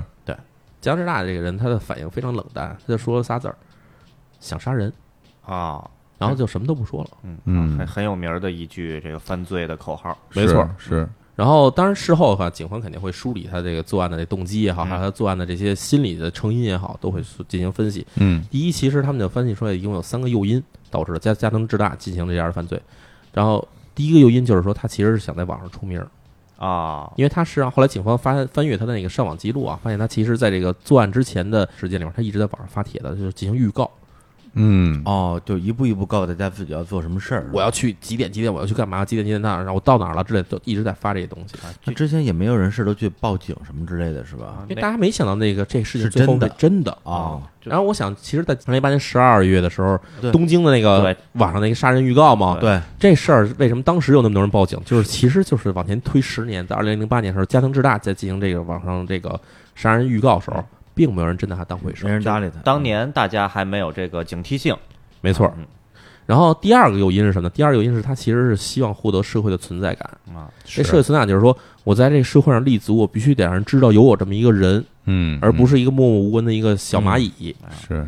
我得留个名儿，甭管是好名还是恶名，真的人走极端就变成这样了嘛？就是我对干脆甭管怎么样，我一定要出个名儿。嗯对，就有点剧场型的这个，我就是舞台正中央，哎，所有聚光灯照着我，一瞬间大家都看着我。哎，对，嗯就满足了。然后第三个诱因其实就是他自己非常矛盾的性格啊。他一方面他自己这些，我因为我们刚才讲了他的这个成长的过程哈，是，我们可以听出来一点就是，江之大虽然说他的社会境遇确实是不太好，嗯但是大部分原因是他自己作的，嗯对吧？他跟人打架，看不起别人，甚至比如说在网上跟人聊天不上班等等，这其实都是他自由自取的结果。当然，另外一个很重要的原因就是他母亲对他的教育的方式。没错，高压式的教育。对，但是在江南之大看起来的话，这些事儿全是别人在欺负他，把自己在这个等于到作案之前这一系列的不顺，全归罪于是社会嗯的问题，所以要报复社会。所以要保护社会。这等于就在他自己的逻辑里面形成一个自洽。对吧？刚才我们说他是嗯想开着车去撞别人车去想自杀，但是他在尝试自杀的过程中，他根本没想到说我去撞对方卡车，让对方卡车司机死了怎么办，对啊或者让对方卡车司机受伤了怎么办？他不想这些事儿，对他只想说只要我自己方便怎么着都行，因为反正这些人都欠我的，你们都是社会上人都欠我的。嗯，嗯，甚至他在那个秋叶原，他去撞人，然后去砍人。后来他自己的这个跟那个记者的回忆里面也写到说，嗯，说他干这些事儿其实只有一个想法，就是想得一个死刑。啊，啊，就是这个什么，就是反正也不想活了啊，就想来个痛快的。对对，但是这个痛快呢，他自己又不敢自杀。对对，那我就犯点这个滔天大罪吧。对，只对呃可以被判死刑的罪，嗯这样你们你们就可以杀我了。嗯，所以这个人从头到尾的这个价值观，首先我们说非常扭曲，非常扭对曲啊。嗯第二就是说，这人其实是一个非常懦弱的一个人，嗯，对他懦弱到说自己不敢自杀，但是他他敢去撞别人，嗯对对对这，就是漠视他人生命嘛。嗯对这就咱们之前还说，呃，是是不是死刑就是这个对凶手的这个最最凶狠的一个判罚？是对于这种人来说，那就不是了。对或者说，如果像他这种情况，你抓完之后，马上就判处死刑，并且执行死刑，嗯那可以说是正中其下怀了。对哎我他是他要的就是这个结果。对，就奔着死刑来的，嗯，没错嗯对，然后江之大被逮捕以后，哈，当然他的家里人其实也是遭受了一些可以说是报应吧，嗯或者说是其实是一些社会来的报复。嗯首先说江之大有弟弟，他有一个亲弟弟，嗯一样成长的弟弟啊嗯。他弟弟基本上在小时候遭遇的事情跟这个江之大是一模一样的，嗯对，但是呢，他弟弟并没有成为像江之大一样的这种偏激的犯罪者。哎，瞧人人家是吧？对啊，但是呢，在二零一四年的时候，这个江之大的弟弟在家里自杀了。哎呀，他留了一封信，这封信里首先说他自己为什么自杀，首他就是第一女朋友跟他分手了，原因是不是因为他不好，而是因为说新闻报道觉得你们家人都不对劲，所以我们家不能跟你们家去结成亲家，所以咱们必须分手。嗯，对，之前淼叔在节目里说过嘛，嗯就是一个家族如果出现了一个杀人犯，嗯，对吧？整个日本社会就无法对容忍整个家族的咱存们在。上面说的是宫崎勤，宫对崎勤没对错对，在加拿大这边情况里面，他弟弟就因为这种压力，然后自己自杀，留下这个信里面的遗书里面还写哈、说那个我跟我哥哥都是复制品，都是我妈妈的复制品啊我妈妈造出了我们两个，嗯，但是呢，我跟我哥哥不一样，请您千万别把我当成我哥哥去看待，哎呦，太可怜了。哎，这是非常可怜的一个事嗯儿。嗯对，等于是完全是因为亲人所犯罪，让自己去寻死。哎，对，然后江之大呢，这个判决的这个过程，其实也相对来说啊算是一个比较漫长的过程，嗯因为它里面牵扯到很多，比如说伤者的处理、啊，死者的处理。然后包括江之大在过作案过程中，是否还有其他人应该对此负有责任？比如说租他车公司是不是有负责任？啊，把刀卖给他的人是不是有责任嗯等等这些东西全梳理完成以后，实际上到了二零一五年二月的时候，东京最高法院才最后确定了加藤之大的死刑，啊，他弟弟上吊自杀的时候，其实他还没判呢。他还没判。啊哦当然，加藤之大现在还没有执行死刑，但是现在还在监狱里关着，应该应该应多该关多呢。关他几年，是是让他吧提心吊胆这一段时间，你不就想死吗？对就让你死不了对，。而且不是说之前淼叔也介绍过，有的人那个进了监狱以后，反而就越来越就不想死了不。想死了啊。一开始不怕，嗯后来开始怕了。哎，等到他怕的时候，嗯再不知道哪天执行死刑，这个过程是最痛苦的。真的是，就是你死刑犯他进入监狱了，我们之前说过，他有一个承认这个痛苦，实际上有一个嗯阶段的，哎，对，先是可能是否认哎，然后可能是愤怒，哎，然后拒绝，嗯，然后最后是坦然接受。嗯等你坦然接受的这时候，嗯甚至有时候你都已经认识到说人生很美好，我希望能在珍惜我现在还剩的人生的时候，嗯突然给你截止，嗯这就非常的嗯出乎意料，哎而且是一个非常有意义的事情。嗯是，而且就关于这个呃日本的死刑犯啊，判了之后啊，是马上执行，更有这种警示的作用啊，还是多关了一些年，这个更有威慑力。这个其实实际上我们在之前的秒叔的节目里边已经讨论过很多次了。是，对，大家如果这感兴趣的话，可以去听一下我们往期节目。嗯对，其实刚才听了关于加藤之大这个故事，其实我个人还是比较去会比较多的思考，说人何以成为这样的一个一个罪犯？是对，因为刚才我们好像事无巨细的把他的这个成长经历啊，包括小时候啊，包括长大之后换了这么这么多份工作，工作中发生这些细节都讲了一遍啊，就是不厌其烦。对，其实也是在想说，呃，因为我相信一定会有听众听到中间的部分，觉得说、啊、你们这是什么意思？是在、洗帮地啊他帮他对找理由，哎觉得他这样是合理的。对，那我们当然不会这么认为，对，但是我会在想说，一个人在经历了那样的一个，比如说非常严苛的一个家庭环境，那后来他最后变成一个罪犯的过程之中，有什么样的部分，如果走向了一个不同的人生选择的话，会避免这样的结果出现。对，对，包括比如说像刚才这个淼叔提到的，他的弟弟后来自杀了啊，说啊，我跟我哥哥都是母亲的复制品。嗯实际上他是意识到自己的这个原生家庭给自己的一个这样一个负面的影响，嗯，对吧？但是他自己没有能力去挣脱，然后他选择了结束生命嘛。对，那加藤之大有可能就是连这一步都没有走到，嗯对他没觉得说啊、是呃我的母亲塑造了我这样的性格，我要去改变我这样的性格。他可能从一开始觉得说，就是全世界都都都都在针对我，全世界都与我为敌，嗯那我就要报复的就是全世界。就他最后说，去针对自己的原生家庭或者针对自己母亲那个念头，可能都没有出现过。是从这点来讲的话，那我觉得可能是他从从小到大受到的这种教育的缺失。对对，所以就是我在看这个或者听淼叔讲的过程之中就，就觉得说，其实像他这样的成长环境，虽然的确是，呃，怎么说呢，不是很幸运，对，但是并并不罕见。对，就是我自己听说过的，甚至身边的朋友，你说家庭教育很严格的，甚至怎么样的，其实都很多。比例很大，比例很大，嗯对。但是不是说每个人都会变成这样样子，肯定是不会的。嗯然后，那么在这个过程之中，怎么样去避免自己成为这个样子，或者成为有这种倾向的人，我觉得可能是我们值得去思考的一个事情。对，而且我觉得其实，在我们每一个人成长的过程中，不可避免的会出现一种自卑的情绪，嗯就是我们在成长过程中会遇到形形色色比我们更强的人，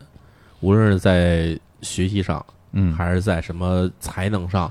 甚至比如说什么体育上，会有各种各样的人比我们强。嗯，那在这时候，我们很有可能会觉得自己不如人家，嗯但你如何能去战胜这个这种心理？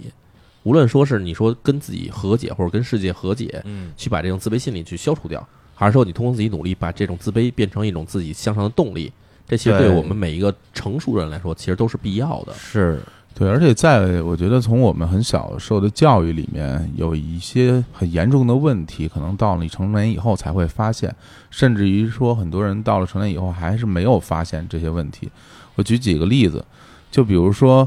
呃，老有一些所谓的俗话说，或者老生常谈，或者一些所谓的宇宙真理，嗯比如说父母都是会爱自己的孩子的，啊，大家都会觉得这是一定对的，嗯对一定没有问题的嗯。但是以很多现实中发现的很多的问事件，我们可以可以看到，对不是每一个父母都是很爱自己孩子的，或者他们不知道怎么去爱自己的孩子，对对对。然后还有就是说，我们都是啊，他尽管这样对我，他可能也是为了我好，或者怎么样。当你真正去分析，很多时候他不是为了你好，他是为了他爽，嗯他是为了他达到他的目的，然后才这样去对待你。是所以我觉得，就是我们一直在节目里说什么叫独立思考，我觉得就是要针对很多很多我们看起来是不可打破的那种宇宙真理，我们去对要要要去质疑它，嗯我们要去想这个事情到底有没有道理，到底从哪儿来到哪儿去。如果你把这个东西想清楚了，你就不会被很多东西所欺骗和蒙蔽，嗯你就能够看发现啊，人生还有不一样的方向。不然的话。总是基于这些宇宙真理再去想别的事情，你永远走不出之前的那个死胡同。是我觉得这个也是一个很重要的事情。嗯，之前我们节目里其实也说过，淼叔分析这些案件，最重要最重要的就是反思和警示。是因为网上其实这几年针对很多恶性的这个刑事案件吧，呃，经常是有言论，就是说不要报道关于凶手的一切，嗯我不想知道。嗯你报道，你分析，你就是在在辩解，在给他洗地。洗地，对，那、肯定是有有一些媒体有这种带有洗地倾向的这种的，那的确是很嗯恶劣。嗯但是不是说所有的分析都是洗地？那分析就是为了避免这个。其实这次呃这个淼叔分析分析的这个故事吧，呃，我觉得真的是对于中国的国情来说是特别有借鉴意义的，对，因为家庭之大，他的这个家庭成长环境咱们都听到这种了，教育，这种教育，嗯我觉得就就简单说就是塑造了一个恶魔。嗯那咱们听了这个故事以后，大家就我觉得身边的人是不是就大家都可以去套用一下？一是呃，就是自己不要去培养一个恶魔。嗯二是，如果自己是在这么一个环境里的话，那自己如何像小伙子老师说的，去去战胜它，对就没有，嗯就是说我的我的环境的确是不好，那那就我认我只要认识到了这是一个这是一这么一这么一个恶劣的环境，这个不是说世界在针对我，只是有恶劣的人在针对我。嗯是的，对我躲，我逃开，我或者我战胜他，我用别的方式就不会走到这一。嗯，真的是这样。很多时候我们听到一些非常令人心痛的事件的时候，嗯大家可能第一反应是说真的很伤心，哎第二真的很难过，第三我真的想为他去祈祷什么的，这都没有任何问题。但是面对这样的东西，你不能选择把头歪过去去回避它，嗯，你还是要正视它，要看到它里面的逻辑在哪儿，你才能想办法去战胜它。对，而且我其实觉得，在我写这些案子的时候，会想到说，去分析嗯犯罪者的心理，嗯或者分析他的成因这部分，一方面除了让我们这些旁观者看起来哪些人可能会成为犯罪者的一个，同时，嗯其实还对一些可能我已经处在一种不太妙的心理状态下，或者我嗯处在一种不太妙的社会境遇下的人，嗯，我看到这些就觉得很符合我自己。那我如何能够不去成为最后这样的犯罪者？是我如何能够从我现在这种心理的这种恶性循环里面能逃出来？走出来我觉得这东西其实是也是一种意义吧。对，算无一个论是自说救你去交朋友嗯，对或者说你寻求一些医疗上的支持，是对，实际上在这个阶段有可能都是必要的。没错，对，甚至我觉得说，呃，咱们说的啊，就说啊，咱们小时候如何如何呀，我们那代的家长是怎么教育子女的？没错那，实际上很多现在我们今天的，比如我们的听众嗯，已经是父母了。没错。对，那他们在教育自己的子女的时候，对，是不是不要再重蹈就是我们小时候经历过那个年代的那样的一个过程？真的是这对吧？样啊因为中国说说实话，就是至少我们那年代啊，还是这种打击式教育啊、批评式教育啊，太多了占占比比较高。其我实们现在比如说前两年那个虎妈这种的啊对，太多这个了这个词就是就是恶魔。听真的着非常听着可就怕吓人，嗯啊对对，我就想，如果就是，我觉得真觉得淼叔这个这个这期节目分析的这些东西啊，我觉得应该给。是不是给全世界每个家长都听一下？嗯从此以后，地球上就不存在说你为什么只考了九十八分儿这种话，这种话就不应该出现在对对对人类文明史进程中，以后就不应该再出现了。是嗯，这对就应该就是有一种纳入法律范畴的这种管理，真是 真对的啊希望有关部门能管一对，管你为一什么管。上次考第一，这次没考第一？哎对，这种话真这是都是这都是犯罪，这真的是犯罪，对这你会把你孩子推向深渊，是，真是这样嗯。当然，有的朋友也是，就像李叔说的，嗯呃，就是可能自己一个人的时候，嗯没有意识到自己在钻牛角尖儿，嗯自己偏执了，嗯，那可能听了这些故事以后，可能自己想一下，是不是我生活中的一些言行，尤其一些思维思路，我在往上喷的时候，当然自己不一定是喷啊，我只在网上呃控诉倾诉的时候，嗯那是不是呃反思一下，是不是可能有可能啊，突然这个醍醐灌顶啊，仿佛啊觉得不应该这样，那嗯这也算是一个帮助。像家庭之大这样的事情，也不单单只有日本有。嗯吧那我们接下来再说一个，就是我们国内的这样的案件。这起案件呢，发生在二零一零年的三月二十三日。嗯然后很多人提这个“三二三”事件，估计会有一定印象。它就是发生在中国福建省南平的这个南平小学生砍杀事件。嗯啊，就是我们听众里，大家在上小学可能都有印象，我们每天早上都会有这种值周生，哦哎，对，对吧？上小学门口，做做值日的吗？不是不不是，维维持这个校园秩序秩秩序治安。哦，对对对，最主要是扣分儿，没错，就是就是系个红领巾在门口查大家校服穿没穿，红领巾带没带，对嗯衣服什么的，头发，头发鞋穿没穿，对对吧？嗯书包带没带，对啊，然后见着老师要敬个礼，对对对对吧？就就是这这都是些大家都要干的事儿，对，而且我我当过值周生，啊没错对我我当时主要的任务就是查这种不呃违反校规的行为，没错然后我的任务就是要扣分儿哎。我连续两周一分儿没有扣，然后我这值周生就被撤了。哦，就是我觉得大家都挺好的，嗯，然后但是好像就是有指标还对，然后啊但是上上边我忘了是老师还是更高级的这个嗯这这这学校领导学校对，然后就怎么不不不给扣分儿啊？这个这不行啊，这个换人吧。然后我就当不下去了，啊，所以行所以我后来当了一年值周生，就是因为我扣分特狠，嗯是吧？看来是没有，没有我那会儿啊是因为在学校每天早上起来要去学校升旗，每天早上升旗的时候啊啊，以前是安排一个这个校工升旗，啊，但是后来好像有一年开始，我们就开始增加这种所谓的这个荣誉感教育，哦是对对对然后就安排比较好的学生去升旗，是啊，比较不好的学生就只能在校门口看着，呆呆的看着。哦。然后我就是那个特别优秀的，优秀的，扛着红旗走到红旗下，挂上去，然后开始升旗，升上去的那个人。哎，这好像是很有趣啊。呃，嗯对，但是代价就是你每天要起得更早。哎，是哦，对，但是无论如何哈，这事儿都不是一个很爽的事儿，因为哦别的小朋友七点二十左右到校就 OK 嗯了，但是我们那会儿大约要七点左右到校，哦，你要早起很长时间，对吧？尤其冬天会很冷，是没错，嗯北京冬天你是知道的，嗯对吧？然后呢，这起事件当时发生的时候，正好是早上清晨，校门还没开，嗯然后前来这个当这个值周生的同学们还在门口聚集等着校门开的时候，哦，结果事件发生了。哎嗯哦，对，作案人呢名字叫郑民生，嗯嗯郑民生这人身份很特殊哈，他其实是一个医务工作者，哦，呃，六八年出生的一个南平本地人，本地人，本地人。然后他也是九零年那会儿从当地的这卫生学校毕业以后，然后进入这个当地的一一所工厂的这个职工医院工作。哦，对，就是大家也知道，在九十年代的时候，有很多工厂因为面临什么国企改革之类的，然后郑民生那时候呢就有一些变动，他就从这工厂离职了。哦，对，原原来那个很多的地方都是有这种大型的国企，嗯呃，然后这种大型国企呢，其实发展到后期都成为了这种社会化，就是因为企业很大嘛，员工很多，有的厂子恨不得就一两万人，没错，然后呢，就是它里面有工厂、有宿舍、有学校、有医院，对，然后呢食堂、食堂，然后整个就成为一个大的这种半封闭的社区型的嗯形式了。对，对，其实那时候大家都说啊，一个工厂就是一个小社会，没错它就应该就是这种工厂里的这个职职工了。对，嗯所以呢，这个工厂把这些相应的这些设施全从工厂的这个编制里面切割出去以后呢，嗯他也就被改编成为了一个这个当地的社区卫生服务站的一个工作人员，对对，而对就不再属于这工厂编制了，对，让它社会化了，然后社会化了。嗯然后郑民生在这个社区服务站里面干到了二零零九年六月份，嗯，然后那时候就只好从这个这个服务站也就辞职出来了。嗯嗯对然后他在辞职之前，因为郑民生他其实是毕业于卫生学校，嗯也就是说他并不是那种就我们所谓的这种什么这个医科大学毕对业，就就就是卫校，卫校对嗯，所以他没有这医师从业资格。嗯，他在辞职之前，二零零八年他把这医师从业资格考下来了。考下完了以后呢，他就想说，我从单位辞职，我也可以去外面，对吧？找个医院挂靠，我在对那儿当个医生，或者嗯哪怕我自己开个私人诊所什么的，啊，他是有这种打算的。嗯但是呢，郑民生这个人啊，就是我们从这个之后的报道不是也可以了解到，嗯这人他其实有几个毛病，其中最明明显一个毛病就是喜欢说大话。啊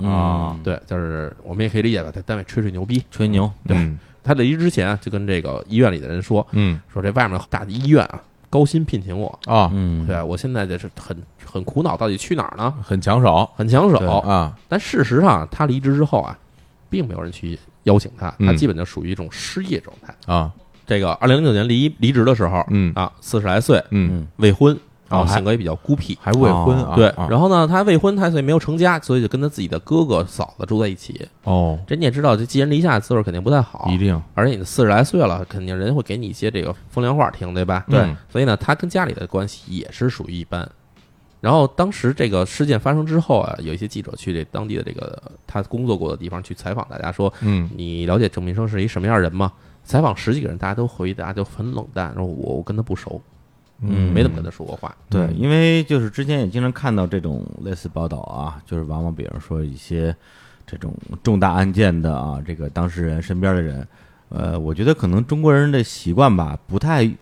这个愿意说一些负面的东西接人短儿啊，往往你听到全都是说，哎，这人平时人挺好的呀。嗯，对啊，就就是大家关系都不错呀，看不出这种就看不出这种人来。啊这句话我们真是见过无数次。对对所以像刚刚表示说这种，说我跟他不熟，这已经是我们能看到的最负面的一个评价了。是就是不愿意谈论他。，对，就不愿意谈论他，因为说就没好话嘛。没错。然后呢，记者反正当然也不会说就此罢休嘛，所以在后面也是走访了这当时的医院领导啊，嗯还有一些跟他同期的同事也问他说，大家反映啊，郑民生这个人啊，平常看起来不言不语的，但是说爆发就会爆发，嗯在哦公在这个医院里头啊，跟这个领导同事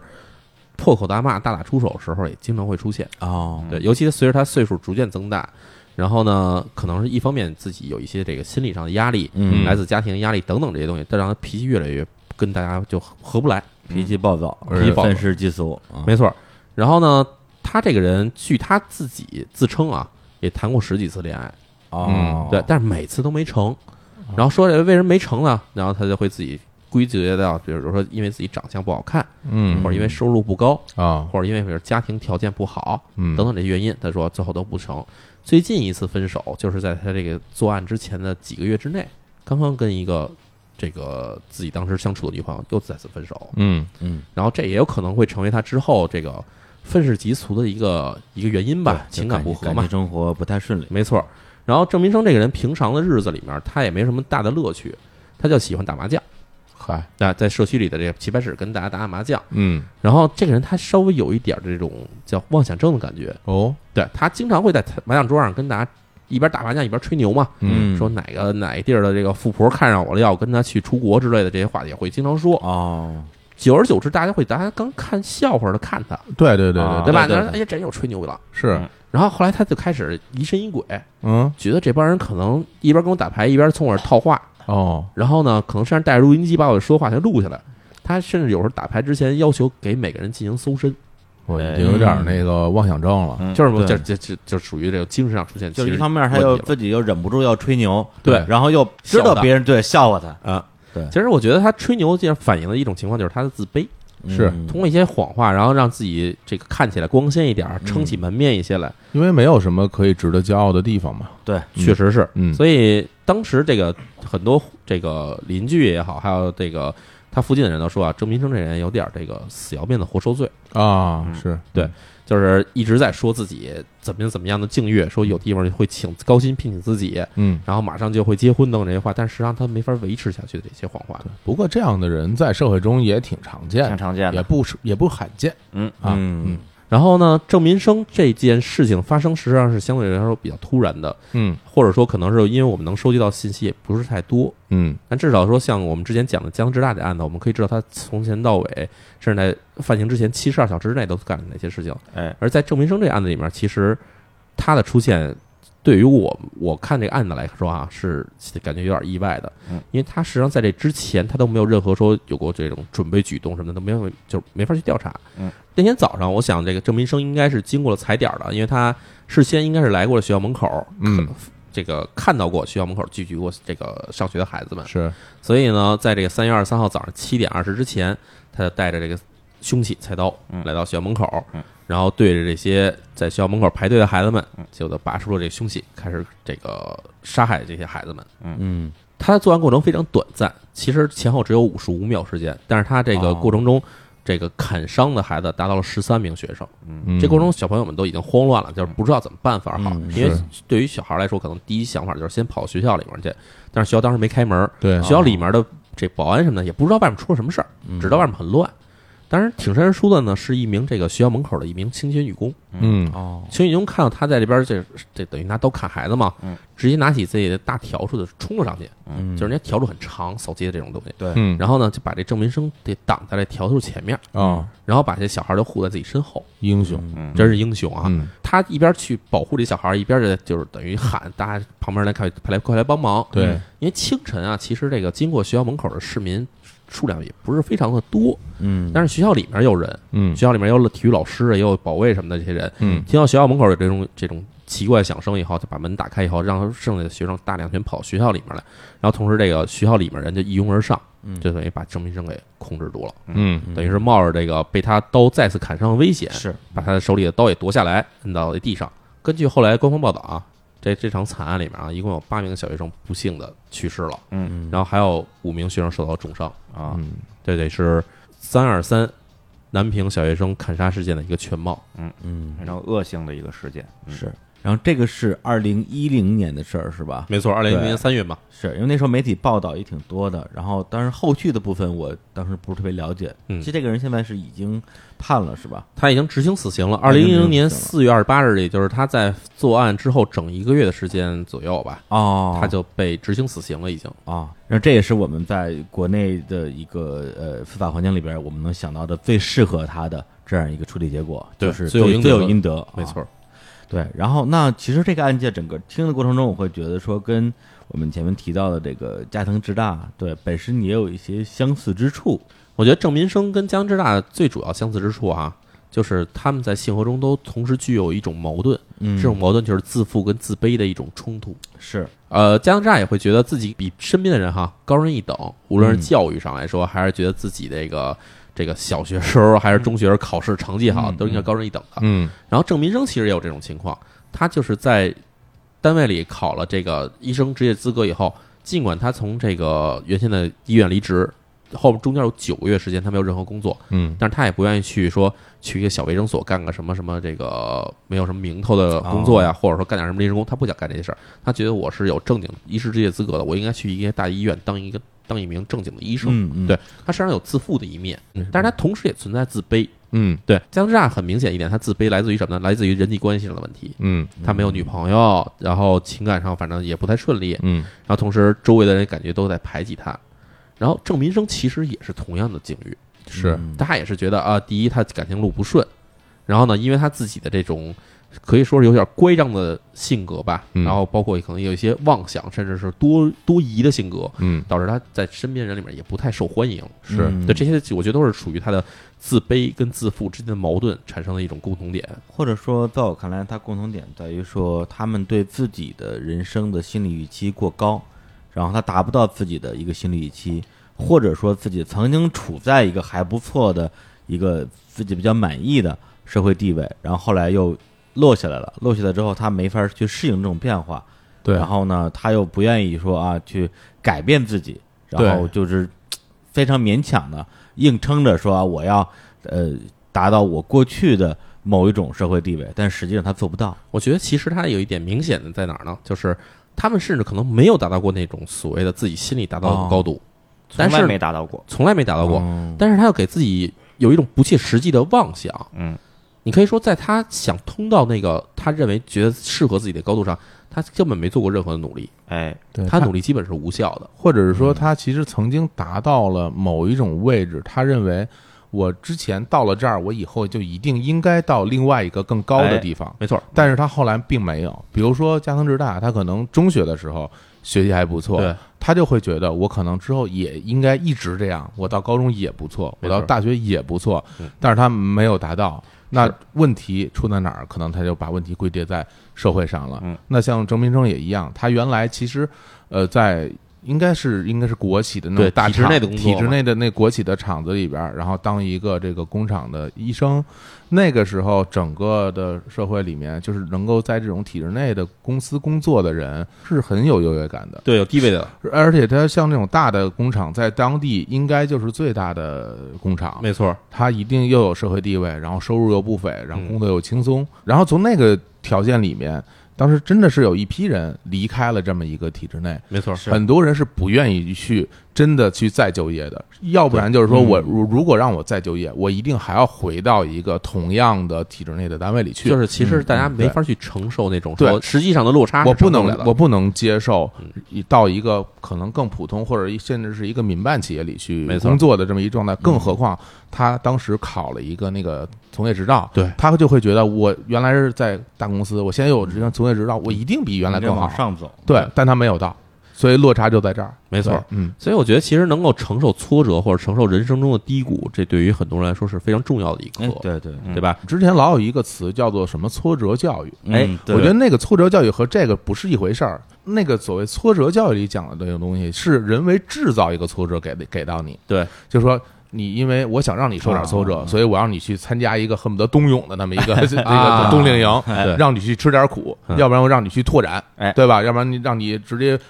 背身倒下，让大哎家来没人管你，让你哎特别惨哎。但我觉得这个其实不符合人的真正的生活中的内容。嗯就好比说，你去驾校学学开车，你学了半天，最后到了路上有好多的具体的实际的情况你没有学到。你面对很多危机情况的时候，你只有在不停的真的去开车路上，才能学到那些应急的方法。嗯挫折也一样，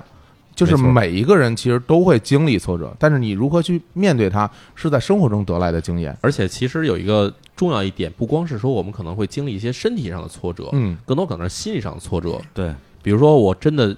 在公司里遭到排挤了，或者说，比如领导不赏识我，是等这些时候你怎么去克服这个事情？对，当然，我们可能会选择就是跳槽之类的事情，嗯对吧？我去回避它。但是你总会有一些问题是在人生中回避不掉的，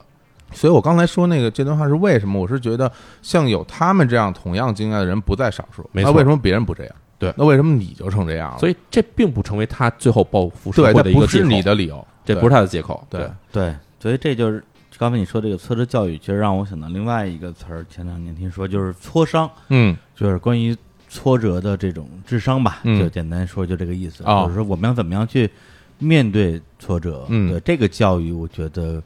好像是有点缺失的。是的，对，反正我自己的成长经历里边没，至少没有什么人对面对面的告诉我说怎么样去面对这个事情，还真都是对，都是自己去自己去琢磨的。就比如说，你今天遇到了一个不太顺利的事情，你可能有的人选择倾诉，有的人选择不倾诉。对那选择倾诉人里边，可能有人跟父母去倾诉，有的跟朋友去倾诉。没错，跟父母倾诉，一般得到的回复就是说：“你怎么娇气啊？啊，你还应该更努力啊，对，或者或者怎么样。”然后呢，你又跟朋友去倾诉，别人可能就会安慰安慰你，但是其实对你本身没有一个操作性的指导。没他错没有说说你真的应该如何去看待这个问题，然后如何去理解这个问题，然后你之后该怎么做。更何况有很多人在倾诉过程中不是为了寻求帮助，嗯是为了寻求倾诉而已。甚至有人是寻求抱团儿，比如我像加藤加藤对之大这样的，啊他就是找一种就是大家都是垃圾言论的地方对去去聚集，我惨，我比你还惨，大家都特别惨，大家就开始比惨。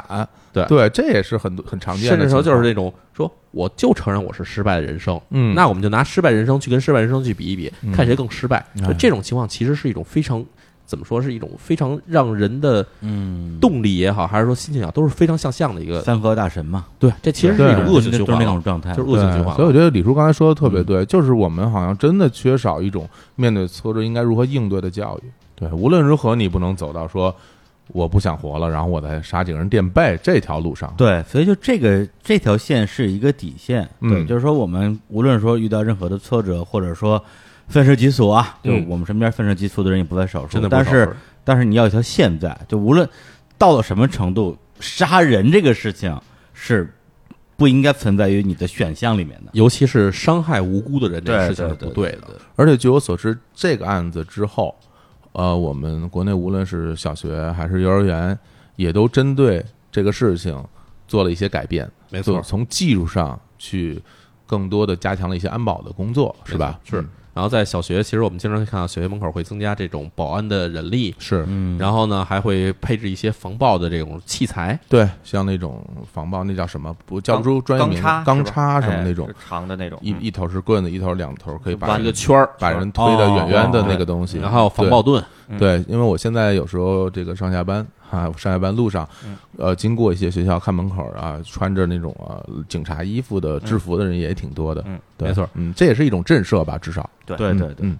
然后在日本来说的话，其实他们还会组织一些就是所谓的邻里防患队或者是巡逻队，哦，然后就是由这个附近的这个小区的这个可能是老人啊，嗯或者比如说平常不用去上班的人啊，嗯，他们在这个小孩儿的这个上下学的高峰时间，然后在这个上下学沿线会进行一些穿着这种这个比如说有明显标志的这种制服的形式，嗯在上面在这个街上去巡逻，嗯，然后呢，它起到其实主要就是一个震慑犯罪分子的作用。是，对然后不管是谁家孩子，是不是我们家孩子，反正都是基本上是起到一个保护的作用吧。嗯这个东西其实我觉得，其实在我们国内一些城市地区，我觉得其实也值得借鉴的。其实这期节目我们都聊的比较沉重啊，是因为的确在聊到这些案件的时候，心情是比较沉重的，没而错且呃，让我们更沉重的是说，在之前表叔的这个文章里边，我们也看到，就是这样的案件它并不是孤立的案件，没错嗯实际上是有我们之前提到过的，就是模仿犯罪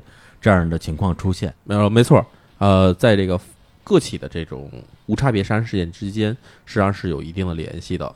根据日本的研究呢，其实第一起的这种无差别杀人事件，被定义为无差别杀人事件，其实发生在一九九九年，是在东京的池袋。哦但是受害的人数和规模是相对来说比较小的，并没有引起社会足够的重视。嗯，哦而到第二起，实际上就已经发生在了下关。下关我们知道就是在这个本州岛最西边的位置吧，就原来叫马关，马关。对，嗯是我们以前签马关条约那地方嘛。对，嗯那地方也是发生了一起并不大，但是呢，事实上已经在当地引起了一定骚动的事件，嗯然后就影响到了加藤之大的这起事件。嗯所以我们其实可以看到是一条脉络在里面儿，是，犯罪分子很有可能是通过之前类似的作案人的这个作案手段啊、嗯作案方这个策划方法等等之类，他去借鉴并嗯且模模仿仿进行了这些犯罪。是然后从模仿犯罪的这个研究角度来说，哈，实际上有一些案件其实是很容易被类似的罪犯进行模仿的。嗯它的特点呢，第一就是他作案准备比较简单，可啊能，一个人就可以作案的。嗯然后第二呢，就过程特别快，嗯不用铺垫，哦就比如说像我们看到很多无差别杀人，他基本上就是到了现场直接杀人。嗯对然后第三呢，就是恃强凌弱，啊，就是他借助自己的，比如说呃体更力强大的上的体优力势啊，嗯对啊，性别优势啊，然后去对比自己更弱的人去进行伤害。嗯这种这种案子，其实不光是杀人案啊，还有比如说像这个电话诈骗啊现金盗窃，然后还有比如说像匿名的恐吓，嗯这其实都是容易被模仿的。对我不知道大家有没有印象，就是前几年曾经有多起这这个市民给这个机场或者是给那儿打给公安局打电话，说这个飞机上被我放了炸弹，或者飞机上可能被有什么这个引爆的东西，嗯然后是要求飞机停飞。根据调查发现，其实这都是谎报的，嗯，对但这些其实都是一种模仿犯罪的行为。哎哦，然后相对来说，其实另外有一些，比如说需要这个周密策划的团伙型的诈骗、抢劫，嗯然后绑架，嗯这些在作案的时候是模仿起来是相对来说比较难的，是对，所以经常一旦这种类型的案件出现的话，基本就是一个犯罪团伙，只要打掉这犯罪团伙，下一次就不会再有这类似的情况出现。其实，在这个犯罪之中，我们也会谈到，之前我们在节这个节目里也会说到，嗯进行这种无差别杀人的犯罪的犯罪分子呢，实际上他有两种心态，嗯一种心态就是所谓的叫做呃狂欢式。嗯啊，还有一种叫做剧场式。嗯嗯狂欢式的情况就是说，我心里需要通过这种方式去得到满足或者得到发泄，嗯嗯等于是一种完全的一种情绪的这种这种疏散的感觉。是另外一种是剧场型的，剧场型的是说我因为长期受不到关注，我需要用犯罪作为我自己的舞台，让全世界、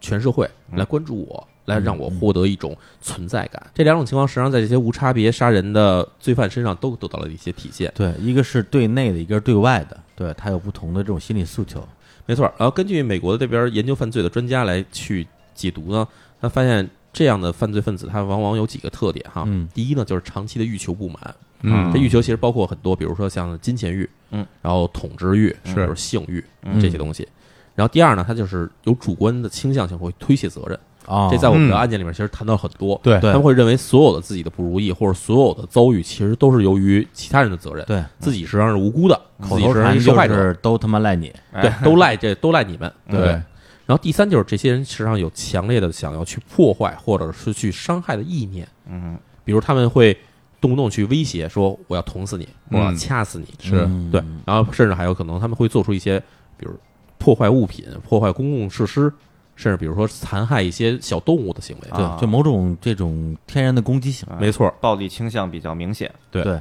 然后呢，还有一点情况是，是他们在心理上事实上觉得是被社会所孤立的，嗯就是第一，可能这些没有什么朋友。啊第二，在社会的交往关系中，比如工作环境里边或者学习环境里边，没有人愿意跟他们接触。嗯，那这方面情况，除了有他们周围确实人觉得他怪怪的原因，嗯不愿意搭理他原因，其实这些人自己本身也存在问题。对，就就是他是行为太乖张了，对，那话我们叫自绝于人民，哎没错，自觉对吧人民就。自我孤立嘛，最后一点就是，这些人会往往会发生一种突发的外来的诱因，哦嗯比如说家里突然有亲人去世，啊或者比如说突然遭到了企业的解雇，嗯或者比如说是这个伴侣分手，嗯啊，等等这些问题，它实际上会给他造成一个极端的心理状态。他就解决不了他当前面对的问题，对所以就选择了用一种暴力的形式去包括发泄心中的情绪我。们在一些影视作品里边看到这种人，经常是比如说他可能只有这一个朋友，嗯，或者只有这一个亲人，嗯比如说家里的一位长辈啊，对他特别好，然后这个人突然之间去世了，是然后他一下就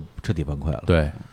后，事实上，在这些人他们自己的陈述中，会觉得自己是处于社会的被压迫，觉得被自己是受害方，对受害方。但事实上呢，他们并不是真正说严格意义上或者客观上的，他们真是在社会里面最被欺负的一层人群，嗯或者说混得最惨的一层人。是他们往往是处于一个之前的心理较高的预期，然后突然下落的情况下，是是，才爆发出了这种情况。嗯所以这些人的这种行为特征，在我们的这个案件梳理中，其实大家是可以得到了充分体现的，可以看到嗯他他们确实暴露出了这些问题，而且是在心理上，我们之前讨论的就是在心理上无法接受自己的这种落差。对，是，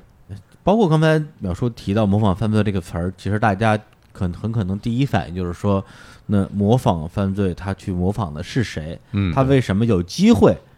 去模仿？对那么一定是之前的犯罪事实被大众所获知嗯，对我才有模仿的可能性。嗯，而且我所获知的细节越多，我模仿的可能性就越大。那这就牵扯到媒体报道这么一个，其实是有一点敏感的这样一个讨论。没嗯错，就是很多人也会说，说媒体是不是不应该报道这些事件？，对，或者媒体报道这些事件的时候应该怎么去报道？对媒体对这些事件的出现是不是负有责任的？他在什么时机、以什么样的方式、什么样的角度、什么样的深度去报道，对这个案件以及之后的影响，到底发挥什么样的作用，在全世界范围内一直讨论一件事情。没错，相同的声音在日本也出现过，所以日本也有民众会提出说，媒体其实是传播恶性犯罪的温床这种看法。嗯，然后呢，为了防止类似的模仿犯罪继续出现，所以大多数日本媒体采取了一些自律的方式，而且他们也规定了说，在这种恶性的事件出现的时候，我们应该以一种什么样的方针去报道。对哦，就是写什么不写什么。对，所以第一个方针就是说，以防范犯罪的角度入手，嗯不是单纯去强调犯罪成功，哦，就是说，比如这事件出现以后，我们应该用什么方式去防范未知的犯罪出现，啊，而不是说啊，现在犯罪成功了，到此结束，不是嗯这样的情况。对，嗯第二就是不能突出恐怖性和猎奇性，是你不要把犯罪的这个过程写得非常的让人觉得好像引人入胜这种方式对是对不对行的。嗯第三就是你在描写犯罪的时候，面向的对象不是罪犯，不是说想要去让罪犯知道或者潜在罪犯知道这个案件是怎么出现的，啊而是说向公众或者说是成可能会成为受害者的普通读者去呈现这个案件是怎么回事儿。嗯，你描写角度实际上是要进行调整的。因为关于这个犯罪啊，就是大型的这种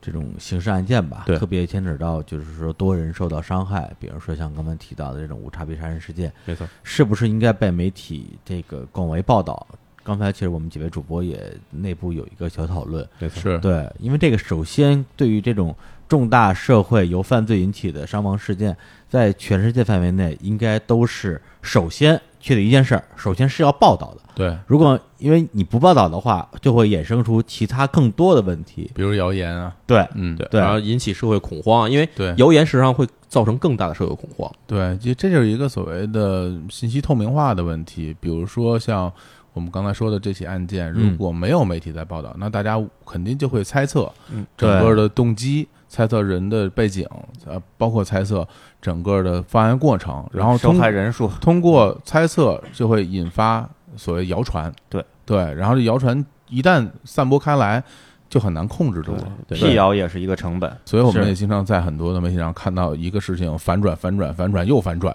所以应该说就是关于这种呃引发很大的这种人员伤亡的社会的犯罪事件，要不要被报道？这个应该说在现代社会，在全世界范围内其实是没有什么太大争议的。嗯是是肯定要报道的，嗯因为你不报道的话，就一定会有各种各样的谣言出现。对然后我们无从分辨。对而且大家还会会揣度这个事情为什么没有被报道。对它不被报报道背后是不是又有什么样的阴谋或者怎么样？嗯对这个事情就说不清楚了。嗯，对，所以那怎么样去报道，用什么样的方向去报道，这个事情可能是值得我们今天在最后我们稍微来讨论一下的。对。其实从我个人而言，我会觉得就是在报道这样的犯罪事件的过程中，它的报道的目的性，嗯就是说，首先，就像我们刚才说的，它有一个公开的、透明的一个把犯罪过程说清楚这么一个事儿，嗯，然后以免造成谣言。对对，另外一点，我个人觉得，如果说这个报道还能带来一些震慑性的话，嗯那可能会对于后续，比如说一些潜在的罪犯，能够造成一些心理上的一些威或者慑一。些潜在的模仿者，对对对，对就比如说，如果说很多的罪犯，我们刚才也看了，通过这些案例，他们作作案的目的是什么？嗯，是求一死，嗯对，他在求速死，求速死，然后要拉几个垫背的。对，对就是报复社会嘛，对，所以他是这这么一个心态。如果说我们在报道中让这些人知道你这样做不会达到你的这样的目的，嗯，你没办法去求一死，或者说你没办法去求速死。对对，会那让你死的非常的不痛快。对，当然这个牵扯到很多的这种我们的量刑啊，包对啊括执行啊这些后续的过程。哎对对，但是如果啊能在这里边给他一些震慑的话，我觉得很多人也会望而却步。对我这边有一特别朴素的想法啊，哦哎就是比如说，是不是除了死刑以外，嗯呃，作为最高的这个刑罚、嗯最狠的刑罚，那是不是有有些痛苦刑、哦啊？具体怎么操作这个具体啊不不说，嗯但是就是可以让这个犯罪者一直此生一直痛苦下去，啊求死不得。对，求死不得。当然这，是这是特别朴素一想法，实际上这种很难操作。对但是我觉得这可能如果真的理论，如果有一个平行世界能出现的话，那可能对于很多的这个潜在犯罪者一看，哦，我我下半辈子我我都要痛苦下去，这可能真的会非常有震慑作用哈。嗯啊嗯反正从从怎么说啊，从人道主义的角度来讲的话，是从这这种酷刑吧，嗯在现代社会好像基本上是被禁止掉了。对对，但有的时候就是像咱们今天提到的，像那样的罪犯，嗯可能大家真的是像金老师说的，就是就是作为一个百姓的很朴素的想法，嗯是真是希望他能够多受一些折磨。对，我因觉为得其实从公民角度来说，哈，这些人他其实已经放弃了人性，或者已经泯灭人性了。对是的，然后你用一些泯灭人性的方式去处置他，我觉 得其实是说得通的，对哎，吧？是吧？嗯说得通对我们其实，在录制的过程之中，真的是在压抑我们内心的一些愤怒，对我们没有在整个叙述过程中表达很多特别强烈的情绪，不代表我们没有。哎，啊。嗯另外一方面，我还会觉得就是说，呃，当然这些事件发生之后，一定会有很多相应的措施出现，嗯就比如说增加警力啊，嗯，对，比如一些一些机构、一些组织，包括比如刚才说，在日本社会里边一些。自巡逻发的队群众的巡逻，包括一些我们社会的、政府的这这些警力的增强，我觉得像这些东西应该也要在后续的报道中展示出来。哎或者是对重点重点的书去写报道。对，你你就举个很很直白的例子，比如说像我走在大街上，嗯我看到前面有二三十个、五六十个特警站在那嗯儿，拿着防爆的警棍什么的，我都会躲着走。嗯，像我这当样，我还没有什么心里有鬼嗯啊，我都会觉得这事儿。这事儿是不是不安全啊？这是不是有点危险？嗯嗯嗯然后我都会躲着走，包括我们走到银行门口，如果有那种押运现钞车，对，有有一些武装人拿着拿着枪拿着枪站在边上，我也会躲着走。嗯对，那钱都不取 了，对，就像这样的情况，如果出现多出现在这种报道里，我就一定会给这种潜在的犯罪分子一些心理上的震慑。，对，就嗯不要给他一种说，哎，这是一个这个这事儿很可容乘易。之机。对，对，学校这边好像很容易犯罪，嗯，而是给他一个反向的一种警示吧。对实对际上，对我相信，就是不管是国内也好，海外也好，嗯像这种针对小学生的这种恶性事件，嗯这种无差别杀人事件出来以后，呃，各个学校肯定都是加强了自己安保的，是对，然后可能是不是有其不同的城市有不同的举措，关于这个警卫警卫的这个整个的巡防的这个力量，嗯这些方面多报道一些，就犯罪分子就不会觉得说那个地方就是一个可以出入如入无人之境的那种感觉，对嗯就他就不会再去往那边，甚至我都会觉得这种东西应该成为常态性的报道，哎是就不停的播，哎不停的出现，哎嗯让类似于所有人都知道现在的社会上是这样的，哎让对每一个人都知道。对，比如说像春春晚的时候，可能会说，比如说南极科考站的队员们，嗯这个向什么，这向全国群众嗯报、那个报平安报平安。哎，在各个中小学巡防的这些警卫队员嗯们向全国人民报平安，就这个事儿，这是永远永远固定的这么一个常态化的。对，因为中小学生就是从他们的年龄到嗯他们的体力方面，的确是就是他那种防御能力是比较弱的。是对，的确是，而且青少年嘛，对，的确是值得我们用更多的力量去保护。小火老师提到的其实是更多的是威慑吧，对对，包括秦老师也有他很朴素的一种一种愤慨，嗯特别能够理解。嗯然后我个人可能比如说从报道角度啊，我怎么说呢？我觉得心存一念善意吧，嗯就是比如说我们在报道的时候，有没有可能通过对这些受害者，包括受害者家属，对于他们的呃某种方式的描写，告诉这些潜在的潜在的罪犯，对你们的所作所为是真的会给这个世界带来很多痛苦，嗯对，能够激发他们的所谓的人性或者说恻隐之心。对，当然肯定会有人说，同时我也这么认为，嗯有相当比例的这种罪犯或者是这种潜在的罪犯，他是没有人性，嗯，他没有恻隐之心的，否则他也不会做那些事儿。对，但我觉得总有希望，对，总有希望去唤醒某些人，让他告诉他，说白了，你如果你真的觉得说人生没有希望了，了就是嗯了无生趣了，那你就是吧。自觉对自觉生命，对，嗯不要最后在死之前再拉一些无辜的人下水，让那么多的人、那么多的家庭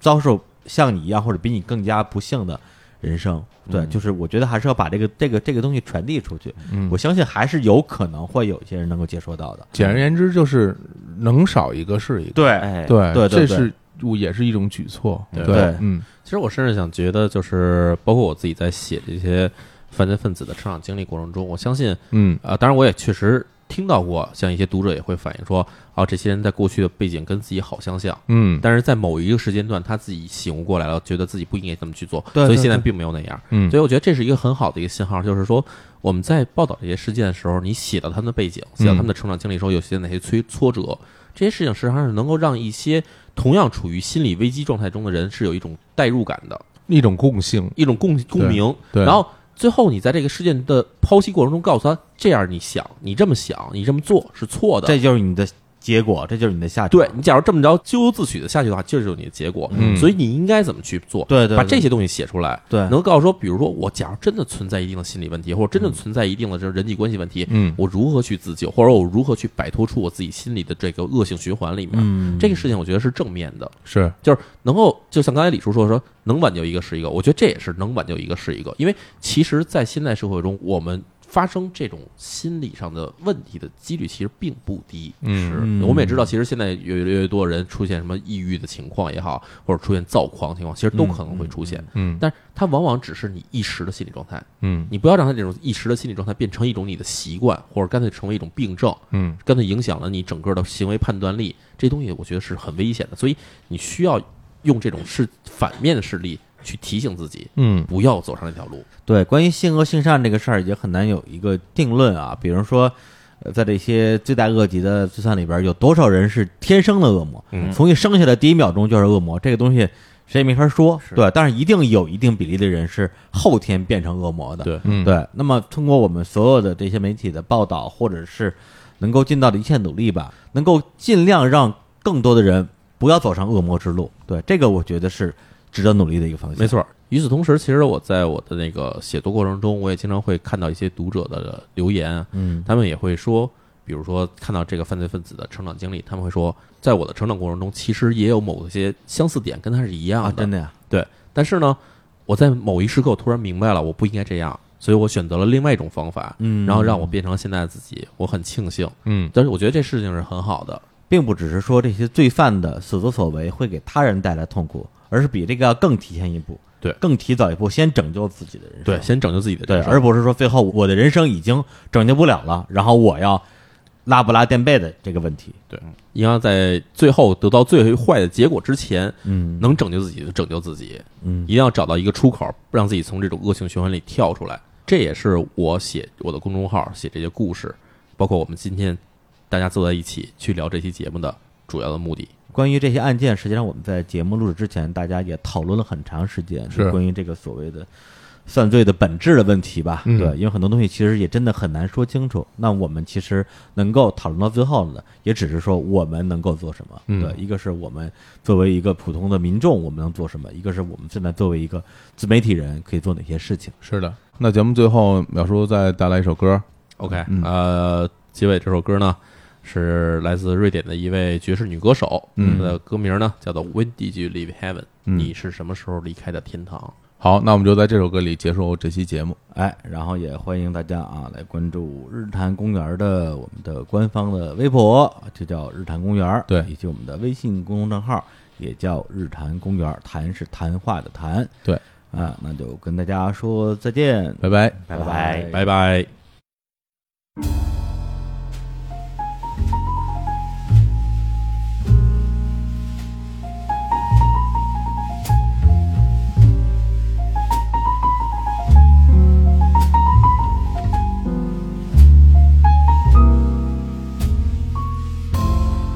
When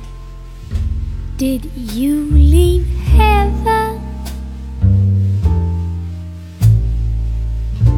Mm,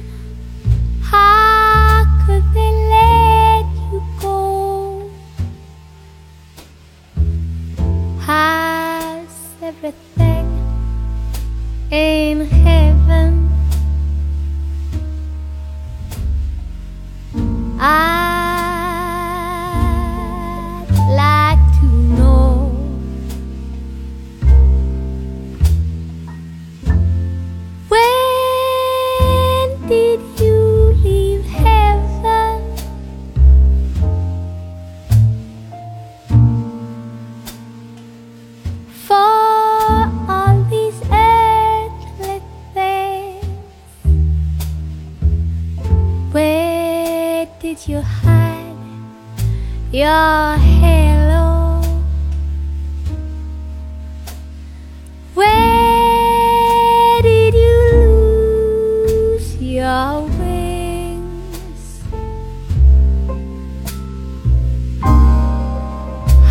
How, how they miss you. Can you get back in?